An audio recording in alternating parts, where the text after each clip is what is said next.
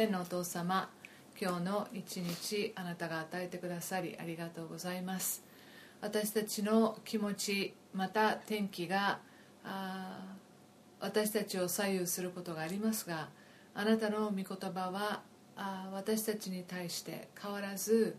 私たちに、えー、あなたの愛と恵み、真理を、えー、教えてくださっていることを覚えありがとうございます。また数々の聖書の中に登場する人物を通して、私たちはあなたのことを学ぶことができることを感謝します。限られたあインフォメーションの中で、神様、どうかあなたの御言葉を通して、えー、その中で働いておられるあなたを学びを通して見させていただくことができますように導いてください。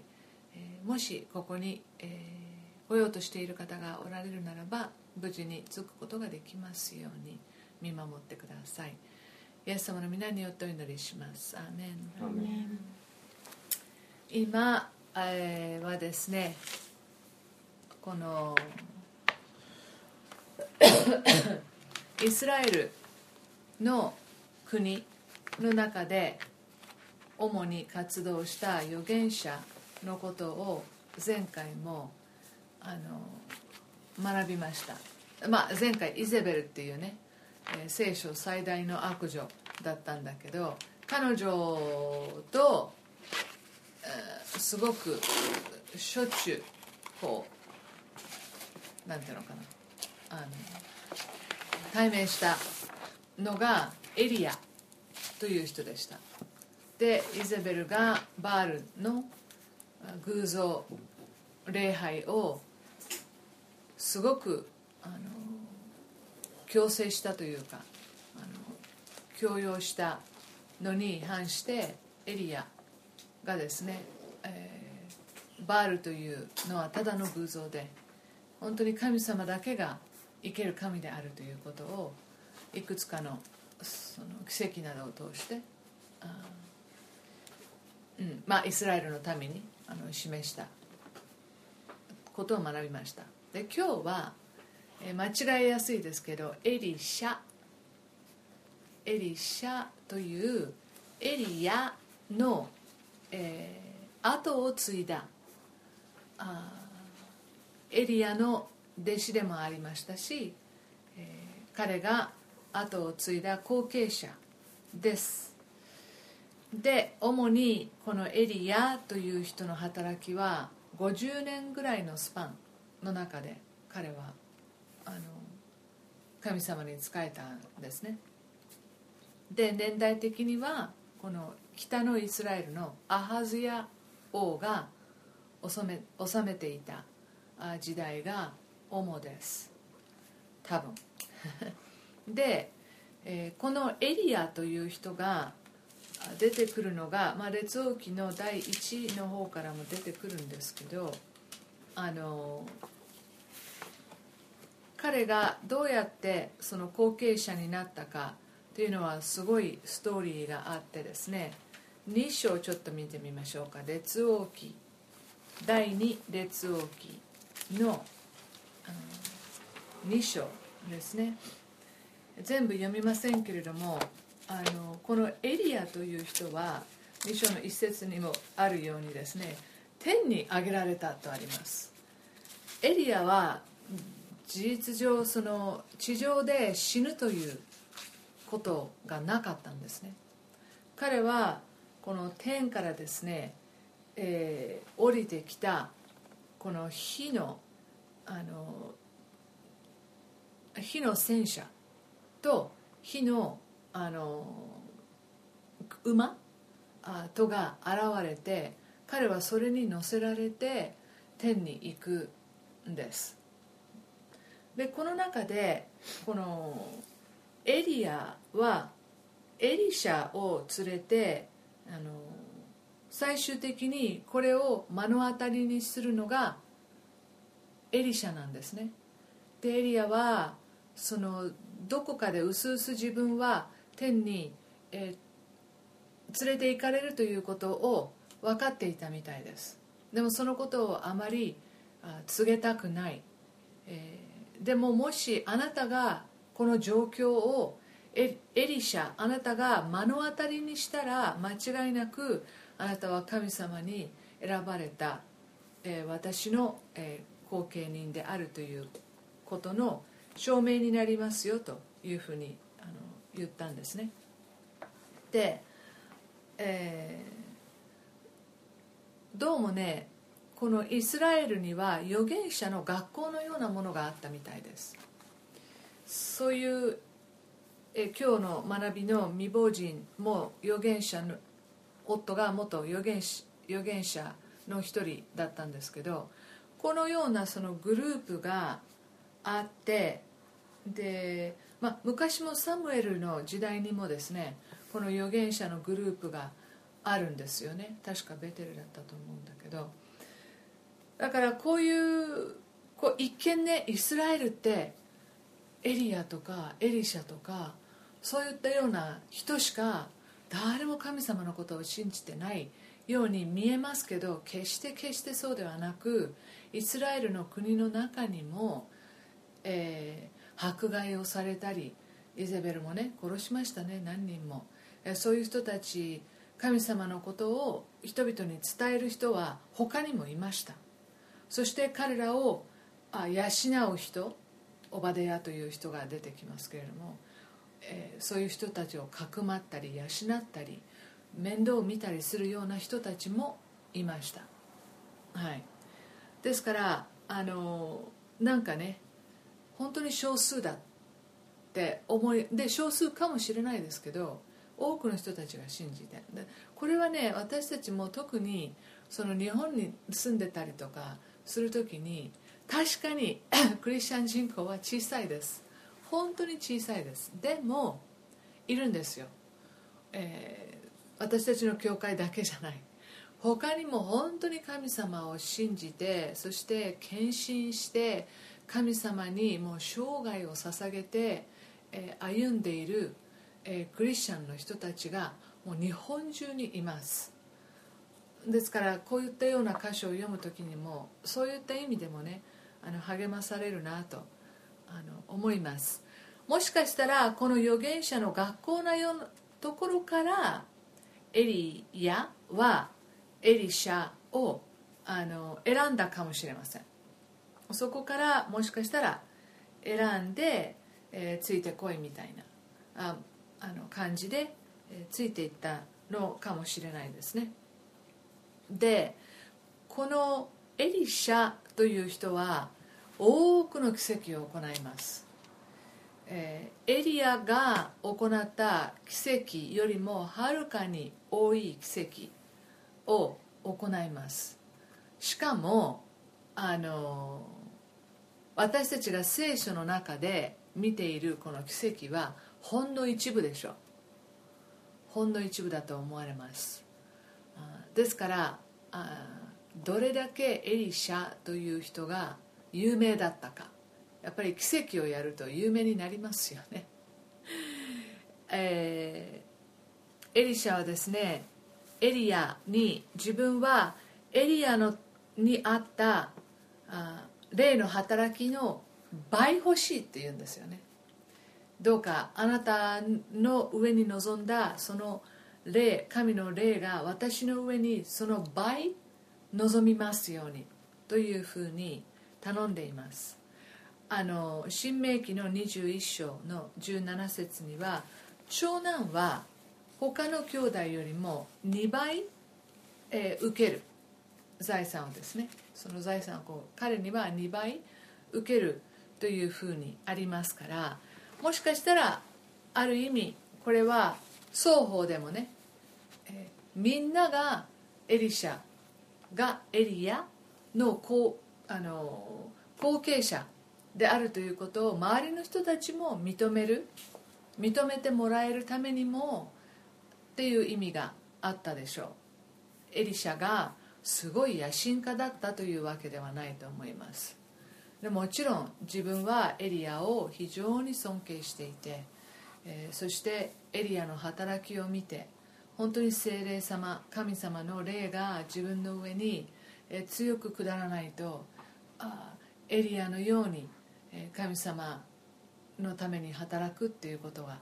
できないだろうっていうその謙遜な思いもあったでしょう。で、えー、事実エリシャはですね、あその倍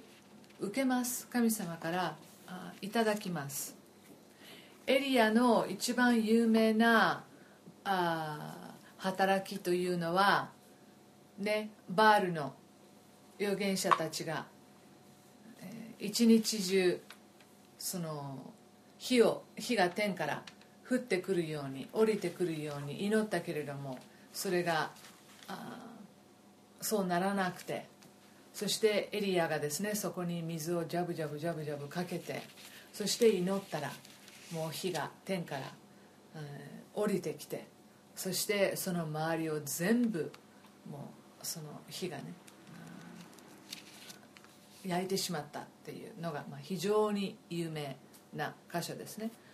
で前にもエリアを通して、えー、北の方の未亡人の人のもうこれから死のうとしているんですっていうその未亡人に油をずっとその彼女が持っていた油の壺が油が尽きることなく彼女と家族は養われていったっていうのもありますね。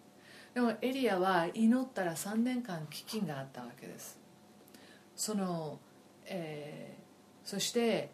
このイザベルのイザベルのえー、夫であるアハブとのこの厳しい対決、また イ, イゼベルとの厳しい対決が常にこうあって、えー、エリアは一時ねうつ状態になるぐらい非常に激しいものがありました。エリアはあの本当に神様に立ち返ることを、えー、厳しく、その神様のその厳しさの部分を訴えていった。対照的にエリシャはエリシャが行ったエリシャを通して神様が行った奇跡を見ると、すごくね憐れみとか恵みとか優しさとかに満ちているものがいっぱいあるんです。でエリシャのあ言葉を聞いてもですね、すごく人のことを気にかけているそのような言葉遣いをあの読み取ることができます。ローマ人への手紙のじゅういっ章のにじゅうに節、ローマ人への手紙のじゅういっ章のにじゅうに節、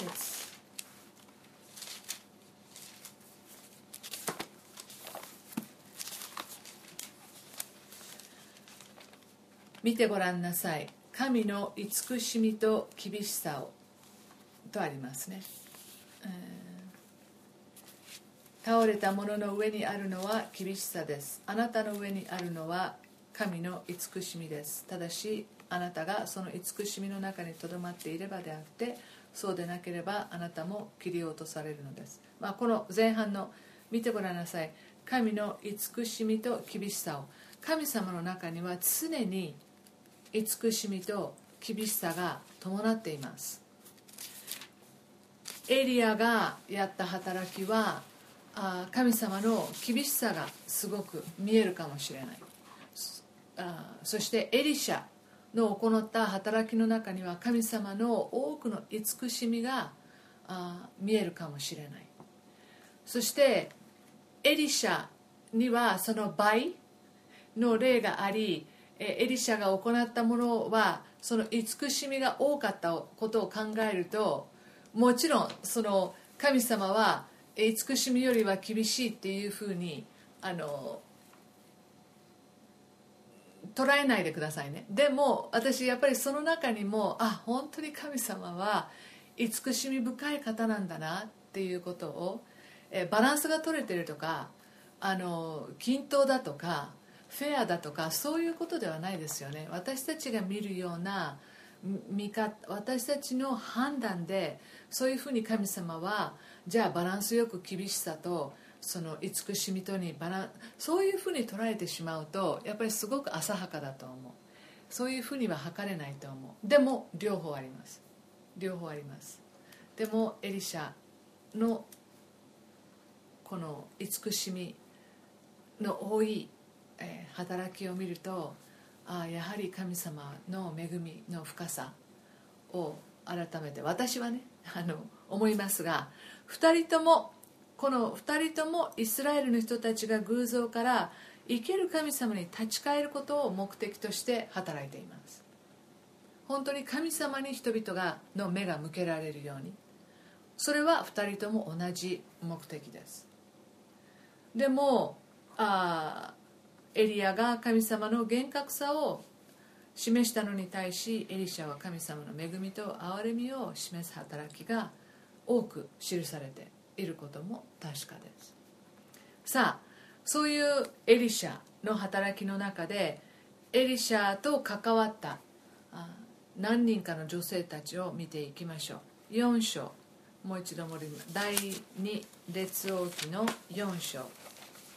のいっ節からなな節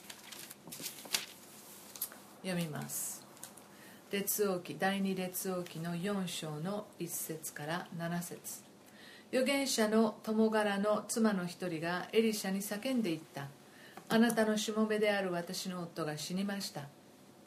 ご存知のようにあなたのしもべは主を恐れておりました。ところが貸主が来て、私の二人の子供を自分の奴隷にしようとしております。エリシャは彼女に言った。何をしてあげようか。あなたには家にどんなものがあるか言いなさい。彼女は答えた。はしための家には何もありません。ただ油の壺一つしかありません。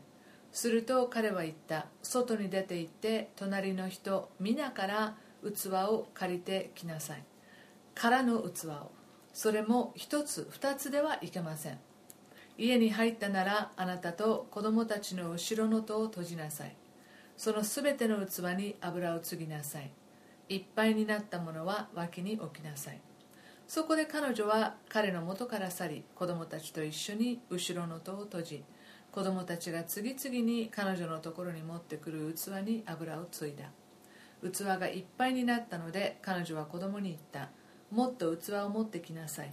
子供が彼女に、もう器はありませんと言うと油は止まった。彼女が神の人に知らせに行くと、彼は言った。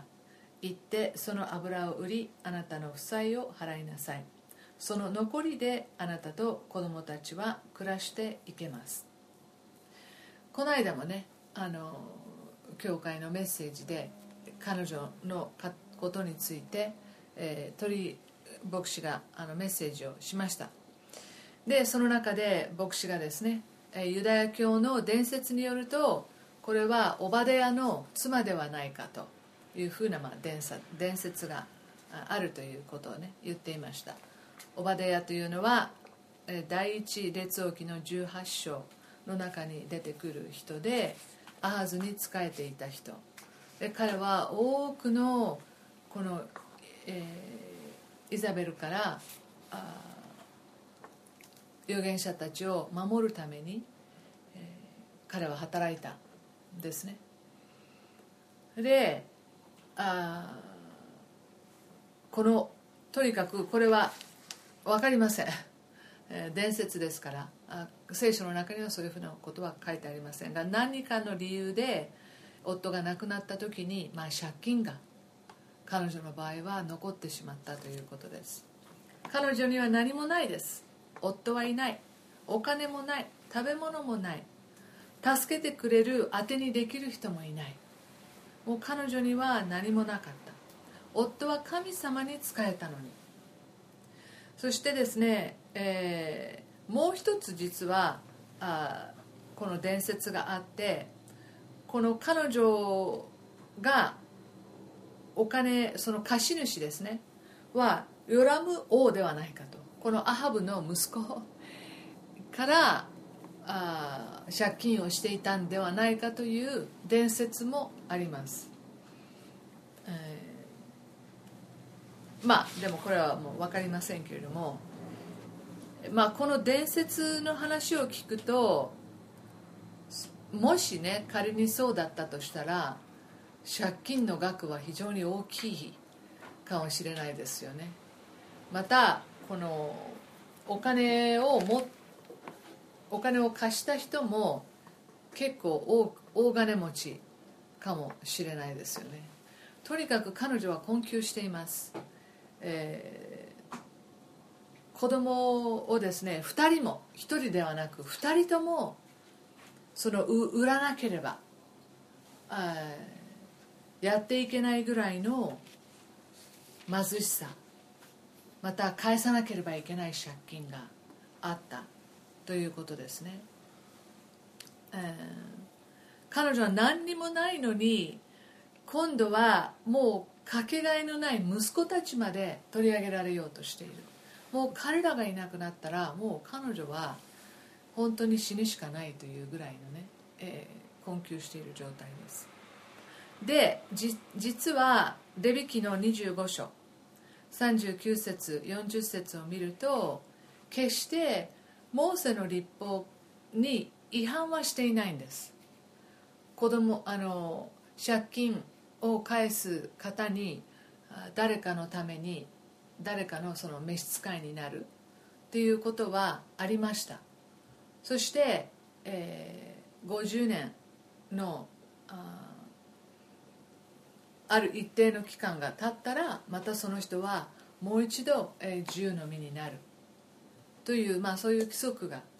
あったんですね。モーセの律法の中にはあの一生奴隷でなければいけないということはユダヤの文化ではあの同胞同士ですねは決してありませんでした。あのあごめんもしかしたら違法人もそうかもしれない。ごめんちょっとそこはあの覚えてないですけど、でも明らかにユダヤ人同士は No problem でした。でもその貸主がですねあじゃあその代わりにあなたの子供を召使いとしてくださいと、また自分自身をその人のところに提供するということは違法ではなかったわけですね。でも、まあ、エリシャのこの憐れみ深いえー、言葉がけですね。何をしてほしいんですか。助けたかったでしょう。同じ預言者仲間ですからの家族ですから知らない人ではなかったでしょう。何をしてほしいですかっていうと彼女は何も言わない。彼女は ど, どう答えるこう な, なんて答えていいのか分かんなかったと思います。ただ何とかしてほしいけど何ができるかもわからないぐらい彼女はパニックをしていたと思います。そしてエリア、エリシャはじゃあ何が家にありますかと聞くんですね。これよくよく私たち、えー、聖書の学びをしたりそのメッセージを聞いたりするときに私たちは何にもない何にもないってよく言いますが何にもできないです何にもないですでも、えー、神の人はいやあなたのところには何がありますかと聞きますよね。必ず必ず神様は私たちに何かを与えてくださっている、うんえー、で彼女は油以外何もないです。油はあったで多分小さな壺に入っていた油でこれはその肌をあの乾燥から守るためとか、えー、暑さから守るために塗ったりとかする油だったようです。で、えー、小さな壺に入っている。でエリア、エリシャがここで彼女にではいろんなそんな人たちから壺を集めなさいって言うんですね。隣の人みんなからみんなから集めなさい。少しじゃダメだよ少しの壺だけじゃダメだよもうありとあらゆるだからもう彼女が自分の近所だと言える近所一軒一軒回ってそこにある空の壺をですね全部自分たちの家に持ってきたわけです。息子たちと。なぜでしょう。神様はこれからあなたに多くの多くの油を与えようとしておられるから、エリアにはそれが分かったからですよね。私たちが小さく頼むと小さくしか、もしね彼女が遠慮して、えー、一軒のところから一つだけの壺を持ってきていたら、それだけしか与えられなかったでしょう。でもエリアはあ必ず彼女が多くの壺を持ってくるように助言しています。えー、少しじゃダメだよ。彼女はそして子供たちとですね、えー、部屋の中に入って、そして自分が持っていた壺の中にある油を注ぎ始めます。そしてその壺がいっぱいになると、はい次って子供に言って、子供がこう持ってくる。そしていっぱいになった壺をどっかに並べて、はい次って言って、子供がまた新しい壺を持ってくる。そしてまあ全部集めた壺の中に油がいっぱいになりました。そしてもうそれ以上油を注ぐことはできない。もうピタッと止まったわけですね。まあ奇跡です。えー、改めて言いますけど、神様の手の中にあるものは私たちの感覚からすれば、たとえ小さくても取るに足らないものでも、えー、神様はそれをありのままそのままで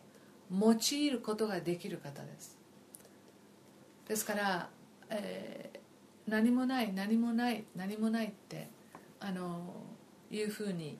マイナスに、えー、考えるのではなく、神様が与えてくださる、えー、すでに持っているものを神様に改めて差し出して、そしてそれを満タンにしてくださって、結局彼女は借金を返しただけじゃないですよね。負債を払っただけではなく、その残りで暮らしていけるほどに、えー、ですから多分子供たちが自分たちであの農業をやったり手に職を、えー、持ったりとかする、えー、まで彼女は安心することができたんだと思います。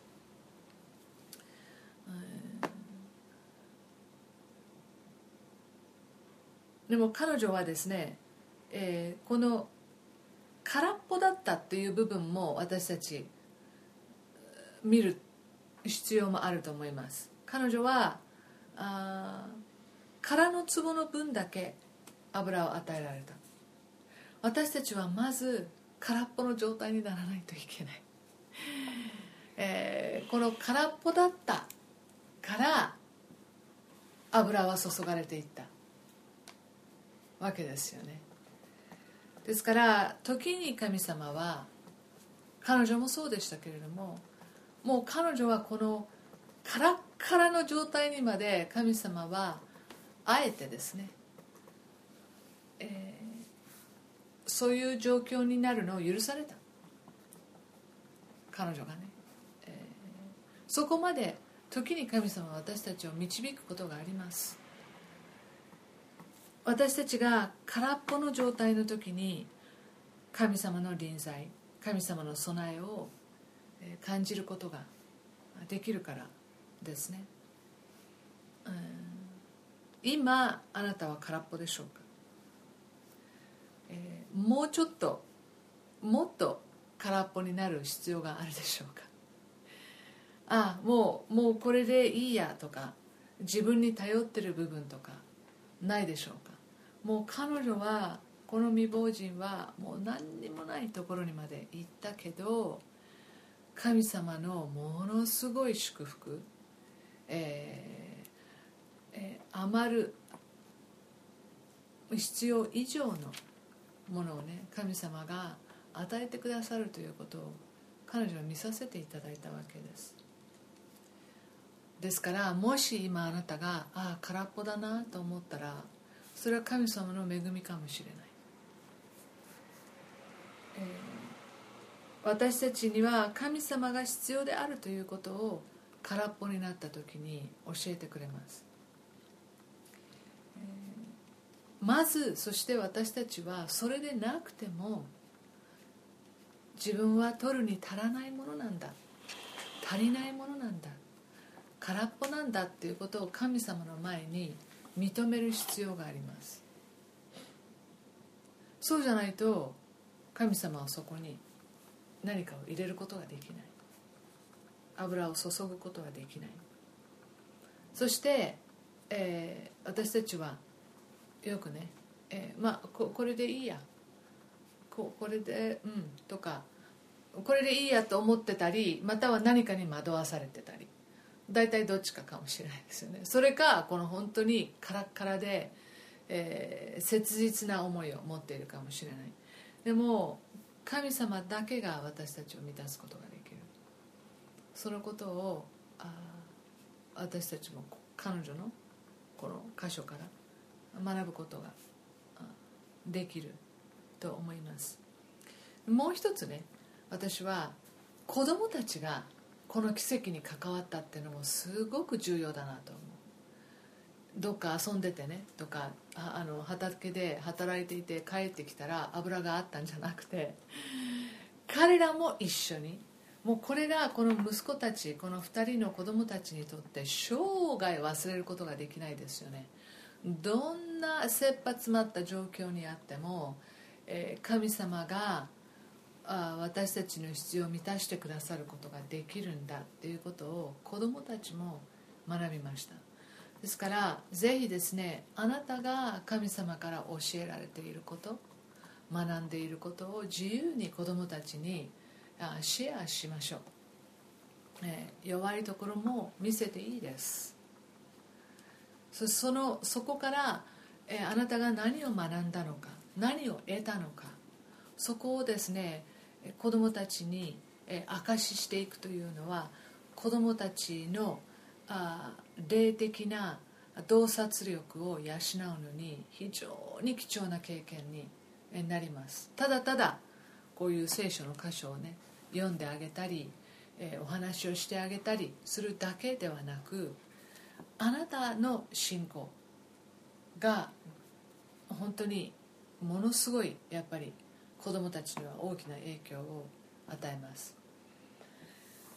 さあ次の女性に移りましょう。はっせつからさんじゅうななせつまでにシュネムの女という人が出てきます。この女性はですね、先ほどの預言者の未亡人とは対照的に非常に裕福な女性でした。えー、何の不自由のない生活をあの送っていました。ちょっと読みましょう。はっせつから、ある日エリシャがシュネムを通りかかると、そこに一人の裕福な女がいて、彼を食事に引き止めた。それからはそこを通りかかるたびごとにそこによって食事をするようになった。女は夫に言った。いつも私たちのところに立ち寄って行かれるあの方はきっと神の聖なる方に違いありません。ですから屋上に壁のある小さな部屋を作り、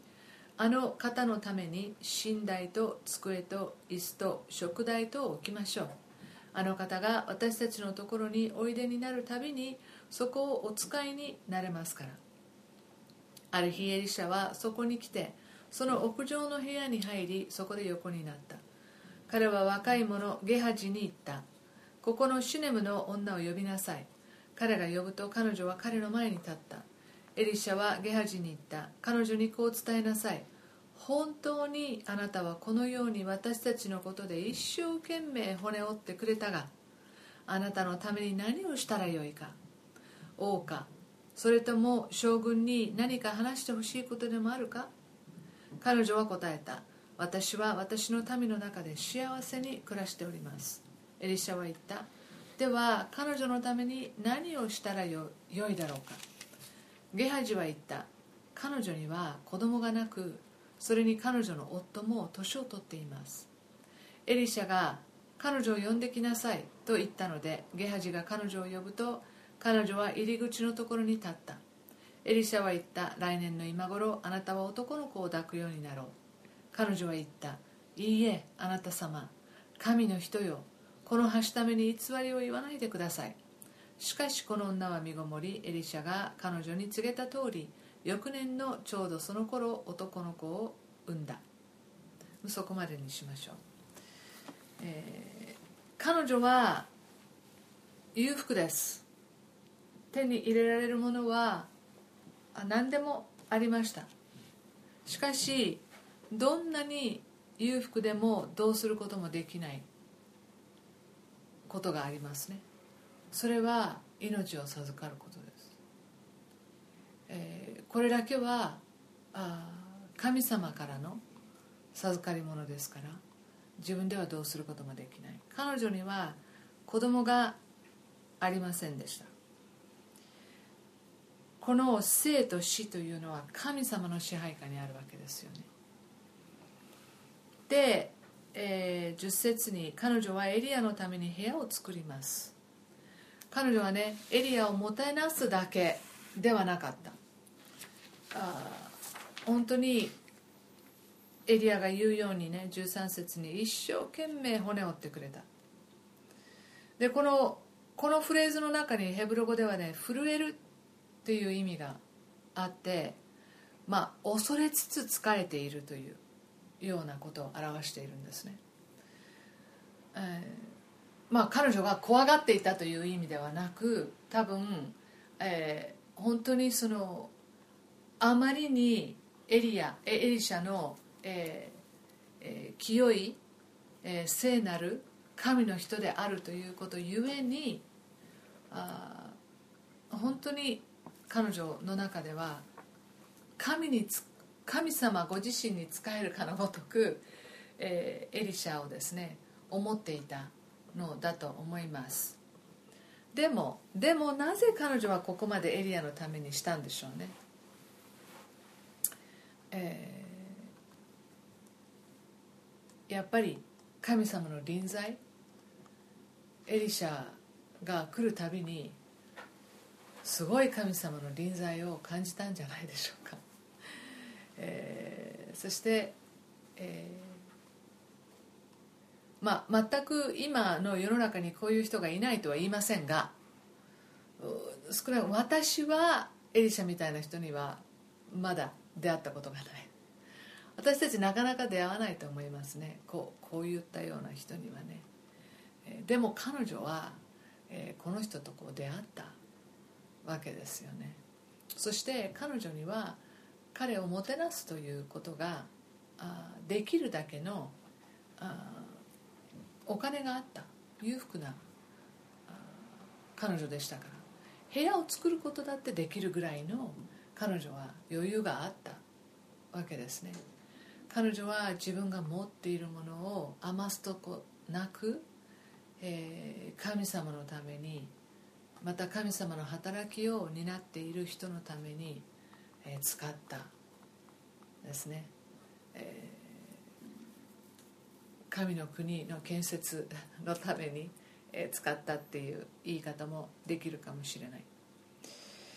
えー、でもね、エリシャは何か彼女の中にあることを感じたと思います。え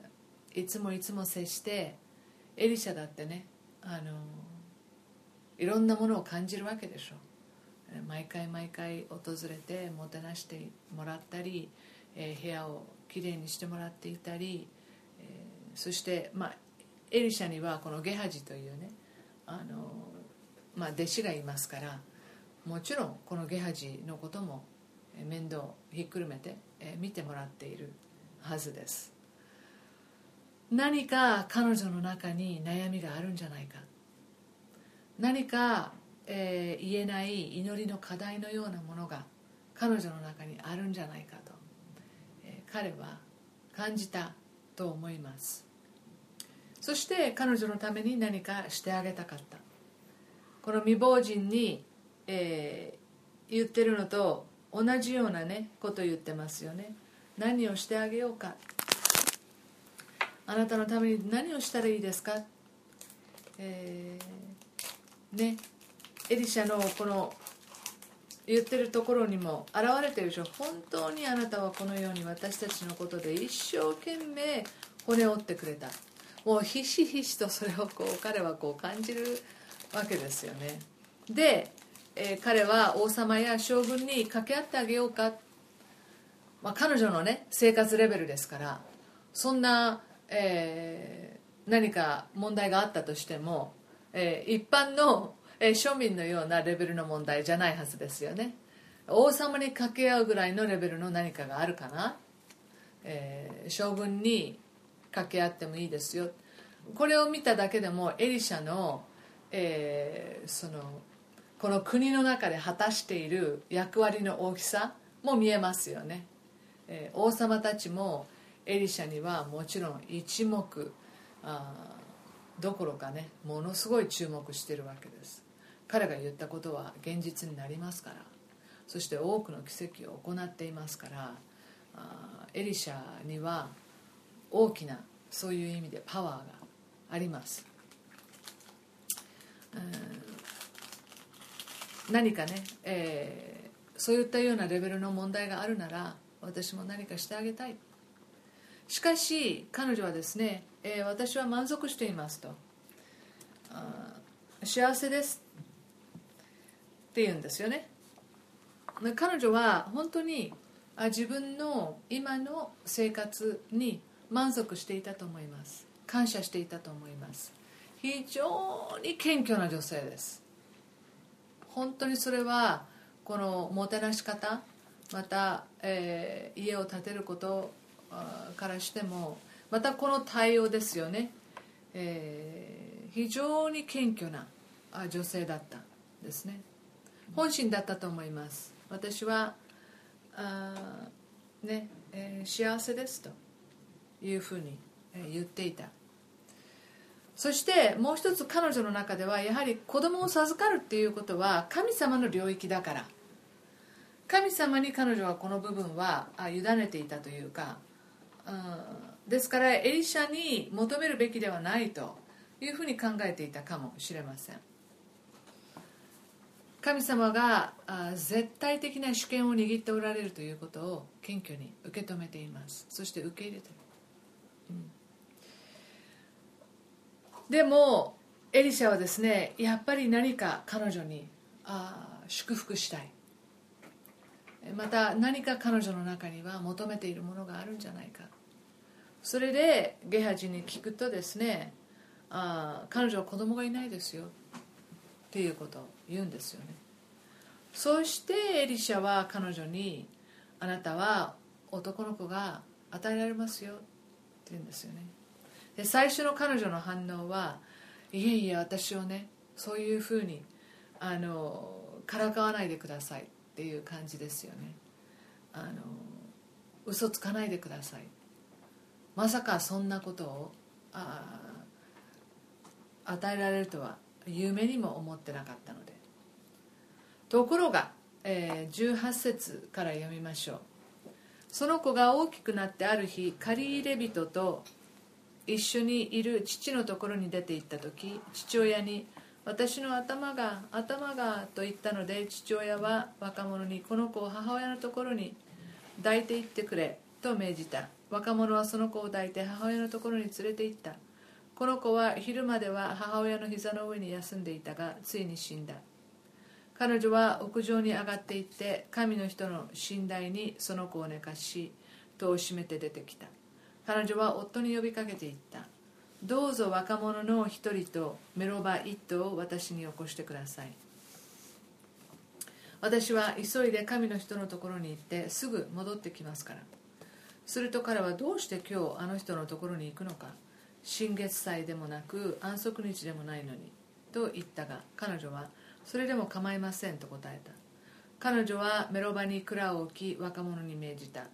手綱を引いて進んでいきなさい。私が命じなければ手綱を緩めてはいけません。こうして彼女は出かけ、カルメル山の神の人のところへ行った。神の人は遠くから彼女を見つけると、若い者ゲハジに言った。ご覧、あのシュネムの女があそこに来ている。さあ走っていき、彼女を迎え、あなたは無事ですか、あなたのご主人は無事ですか、お子さんは無事ですかと言いなさい。それで彼女は答えた。無事です。本当はね死んでるんだけどね、えー、無事ですと。ゲハジには、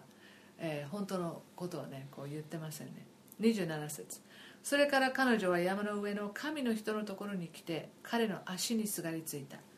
ゲハジが彼女を追い払おうと近寄ると、神の人は言った。そのままにしておきなさい。彼女の心に悩みがあるのだから。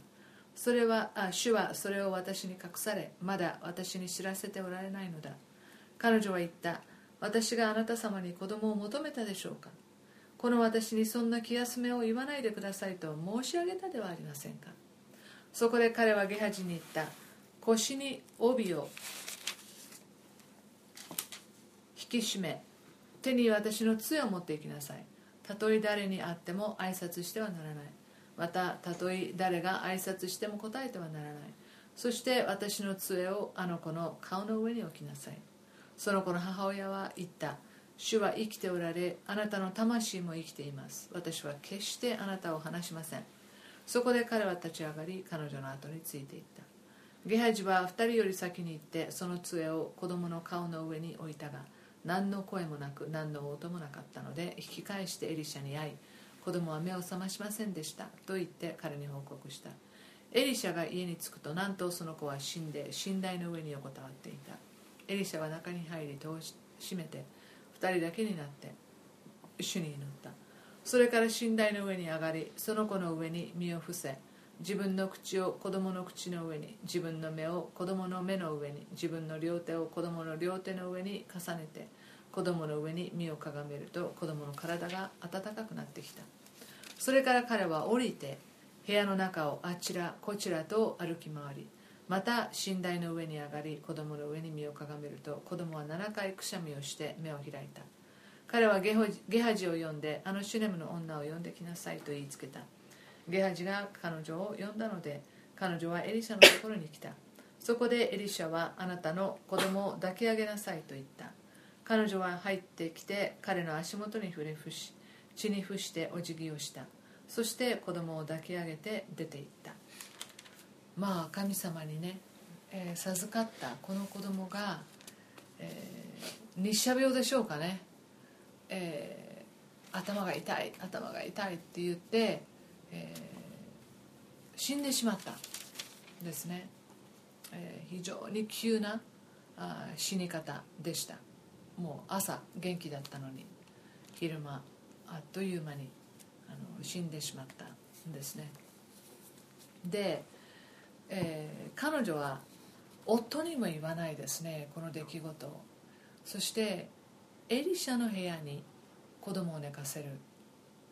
んですね。やはりこの子供は、えー、エリシャを通して、えー、神様から授かった子供だという彼女のあ考え捉え方が、えー、あります、うん、エリシャの責任がここにあるっていうね、えーまあ、責任っていうか、子供が死んだのはエリシャの責任じゃないですけど、あの彼女の中にやはりこのことはエリシャに直々に伝えたいという思いがあったみたいです。他の誰かに言いたくない。でもちろんもう一つは多分その時間が惜しかったっていうのもあると思う。なんかいろんな人たちに相談してたら行くのがこう遅くなってしまうっていうね。で彼女はあこのシュネムからカルメル山まで行くんですね。だいたいごじゅっキロぐらいです。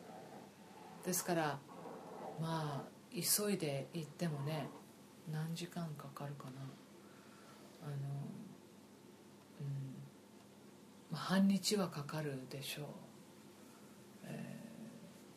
ーうん、だからもしかしたら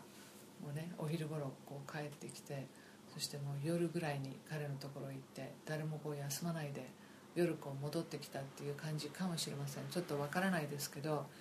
えーまあ、そのぐらいの距離を、えー、行きます。で彼女はこのゲハジにも、あのー、本当のことを言わないですね。とにかくエリシャに伝えるっていうのが彼女の目的でした。そして、えー、彼女はね何も言わないんですよ。あの私はあなたに求めましたか、子供を求めましたか、でここで興味深いのがエリシャが言うにじゅうななせつで、えー、彼女の心に悩みがある。主はそれを私に隠され、まだ私に知らせておられない。エリシャはあ神ではない。何でもかんでも知っているわけではない。で非常にここで預言者として預言の賜物を用いるときに神様のことを話すときに大事なのは憶測で物事を言わないっていうことですよね。他のところでもエリシャは私はまだこうわからないっていうね、え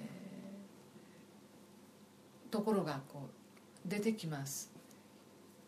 非常にこれは正しい、本当に神様からはっきりと何なのかその言葉をいただくまで、印象神様からの強い印象をいただくまで動かないというのは非常に重要なことです。時々私たちはまあ預言者じゃなくてもね、え憶測で何かこう言っちゃうことがありますよね。私もよくあります。本当によく失敗しますが、あの特に何か神様のことを誰かに伝えるときに私たちはよくよくそのことを心の中で祈りつつ、御言葉に照らし合わせたり、えーもしかしたら一人だけの人の話を聞くんではなかったり、または誰かの話をよく説明を聞いたり、でもとにかくここで大事なのは、えー、特に予言の賜物をいただいているならば、あ誰かをね、それはこうあの未来のことをこう伝えるっていう、えー、ことだけじゃなくて、その人を立て上げるための働きも含まれますが、そういう時に本当に正確に明確に自分の感情とか憶測とか経験だけでものを言わないことが重要です。エリシャもそのようにして神様が彼に教えてくださるまで待ちました。そして、えー、まあでもね、彼女が子供のことをって言った時にああってね、すぐ分かったでしょう。これだけ言われればすぐに分かります。で、えー、エリシャに頼んで神様がこの男の子にもう一度命を、えー、くださるように、えー、彼女はエリシャのところに行ったわけですね。ここにもでも彼女の信仰が見えませんか？あなただったら子供が死んだらね、もうそれで終わりで、えもう諦めて、あのもう悲しみに明け暮れるかもしれないけど、彼女はエリシャのところに行くわけですよね。えー、そして、えー、どうかどうかあ神様から授かったこの子供をもう一度、えー、生き返らせてほしいという願いが彼女の中に、まあ、どこまで明確にあったかは分からないですけど、とにかく神様にいただいた神様に授かった子供をのことをエリシャのところに相談しに行く。そしてエリシャは、えー、来ますね。そして、まあ、彼のこの不思議な方法ね、子供の上に乗っかったっていう、ここら辺はあの特に深い意味がないと思います。あの何か そ, それをやったから生き返ったわけじゃないですからエリシャが何かしたということではないです。あ神様がそのようになさった。子供がななかいくしゃみをしたってね、かわいいですね。ななかいクチュクチュクチュってね、えー、言った。まあななというのは完全な数字ですよね。えー、イスラエルの文化の中で、えー、パーフェクトナンバーです。ですから完全に、えー、彼の中にこの生命がね、もう一度、あのー、リバイブして、えー、宿ったよみがえったっていうことを、えー、表していると思います。あのー、彼女はね、またあ次違うところででもですね、あのー、出てくるんですね。えー、飢饉があった時にでもまあそこはエリシャ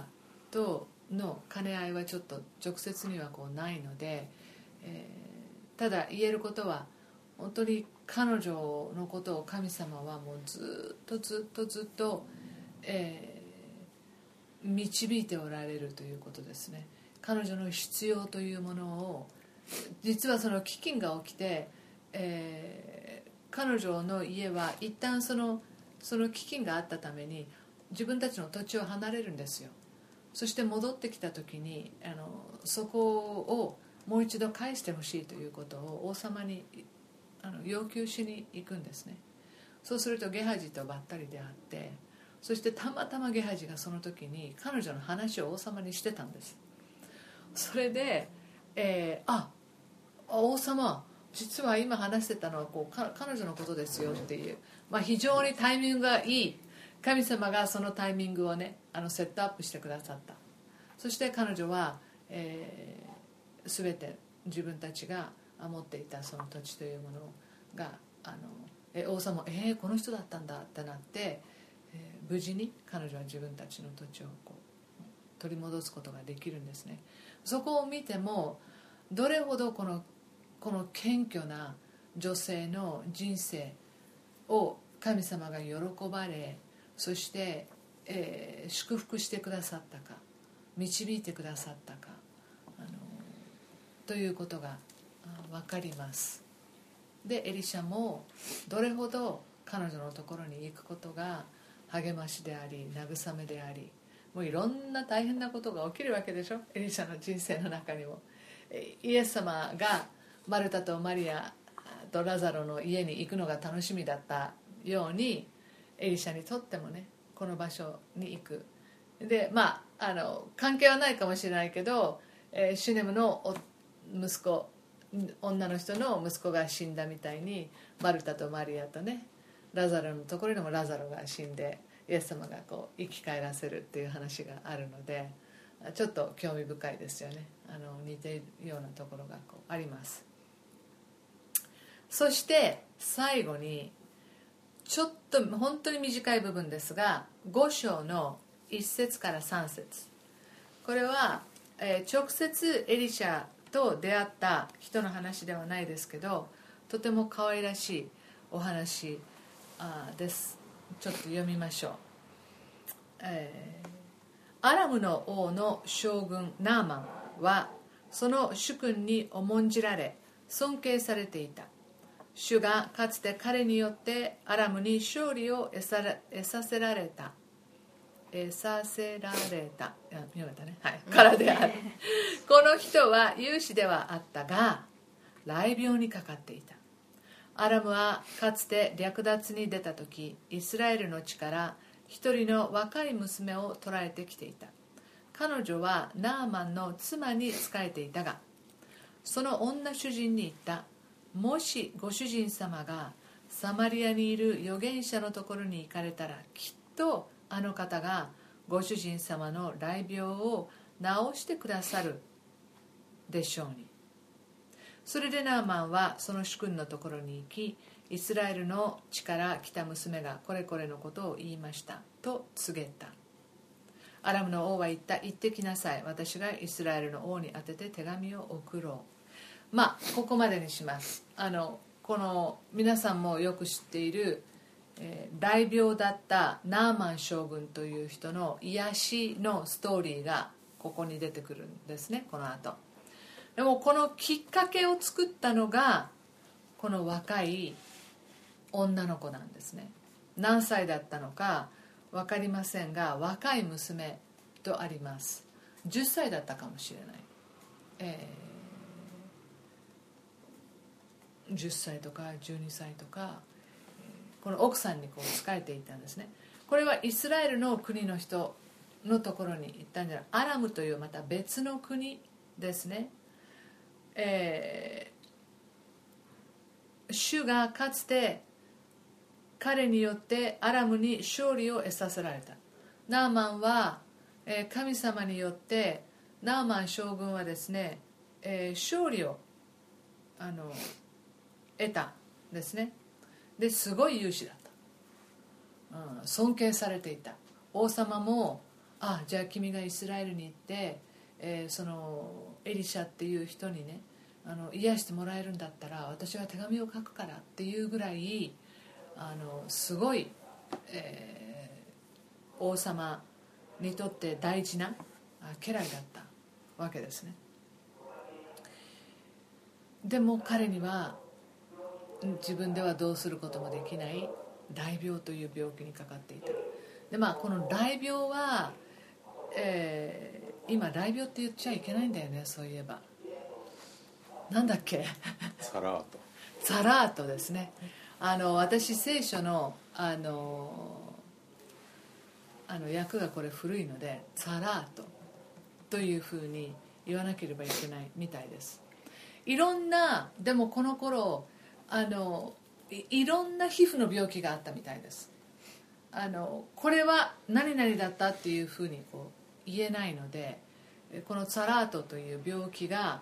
果たしてどのぐらいのレベルのものだったのかはよく分かりません。あでナーマンはこの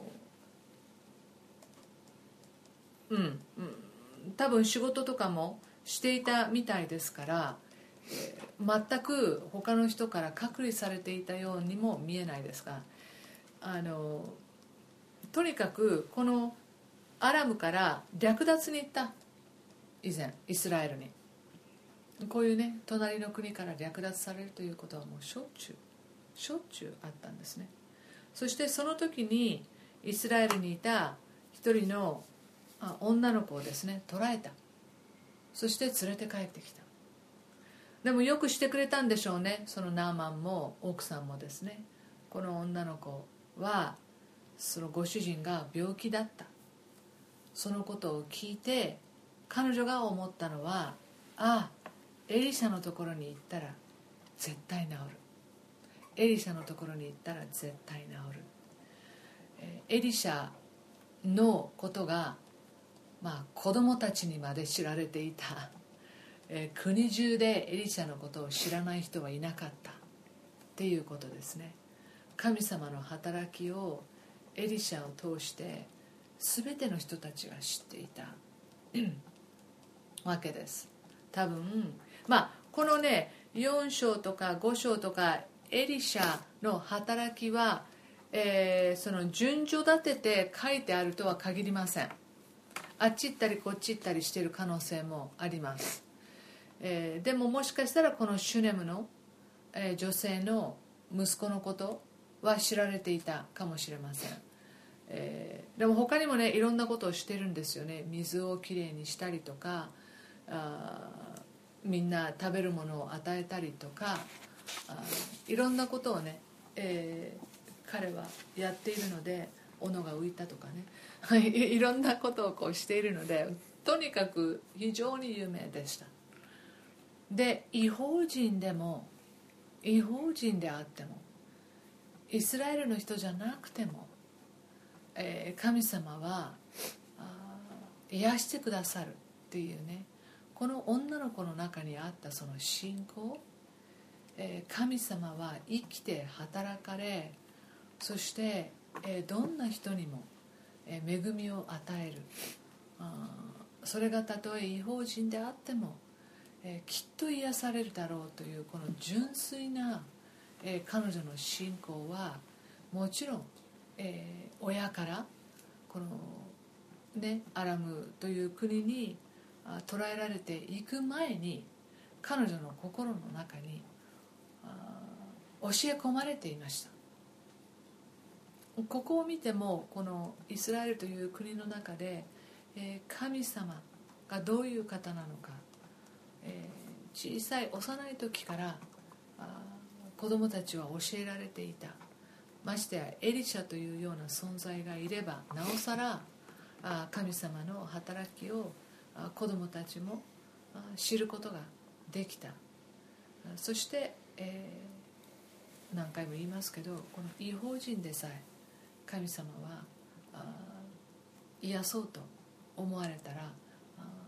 癒される方なんだ、そこまで恵みを施される方なんだっていうね、え結果的にこの一言でナーマンは行くんですよ、えー、エリシャに会いに。で、まあ、そこでまあいろいろあるんですけれども、この一言が私も何回かその子供が言った一言で、えー、どっかのおじいちゃんが救われたとかね、えー、子供が言った一言が誰かの心にずっと引っかかって、えー、その人が神様に導かれたとか、そういうふうなことをこう聞いたことが、えー、あります。また子供の祈りも神様は聞いてくださいますよね、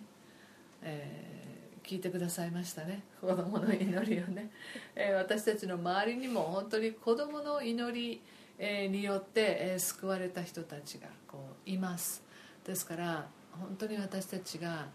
小さな子どもたちに神様のことを教える、さっき言ったみたいに私たちの信仰生活を通して証しする、それは私たちはパーフェクトを神様を求めているのではなく、むしろこのシュネムの女性みたいに、えー、謙虚であること、またこの未亡人のように、えー、本当に神様なんとかしてくださいというそのようなこうしがみつくような、えー、姿勢の方が子どもたちにはあの大きな印象を与えプラスに働くあと思いますから、ぜひですね、えー教会ではなく家の中での、えー、自分の姿というものをあ改めて、えー、考えて、どのようにして私たちがあ自分の子どもたちに、不思議と今日話したみっつのことも子どもが全部関わって、えー、います。あですから次の世代のその子どもたちに私たちがどのようにしてこの信仰をね、えー、伝えていくか、受け継いでもらっていくかはあの大事なあのテーマだと思います。一言お祈りして終わりましょう。神様、えー、昔々大昔の話ではありますが、今の私たちにとっても、えー、多くのことを学ぶことができる、えー、この女性たち、またエリシャの姿勢、そしてあなたの大きな大きな恵み、憐れみ、慈しみを今日学ぶことができ、ありがとうございます、えー、本当に貧乏だった女性、また裕福であった女性、えー、どちらもあなたは同じように愛し、同じように彼女たちが自分の力ではどうすることもできないところにあなたは関わってくださいました。今日もあなたは私たちの中でどうすることもできないようなあ現状の中に関わりたいと願っておられますから、ありがとうございます。どうか私たちの中で、えー、もう希望を失ってしまったようなことがあるでしょうか。またはもうパニックになりそうな、えー、どうしていいのかわからないような状況があるでしょうか。神様、どうか私たちがそれをあなたの前に正直に言い表し、あなたの前で待ち、あなたの導かれる、えー、そのあ道をたどっていくことができますように助けてください。今日の学びを感謝し、イエス様の皆によってお祈りします。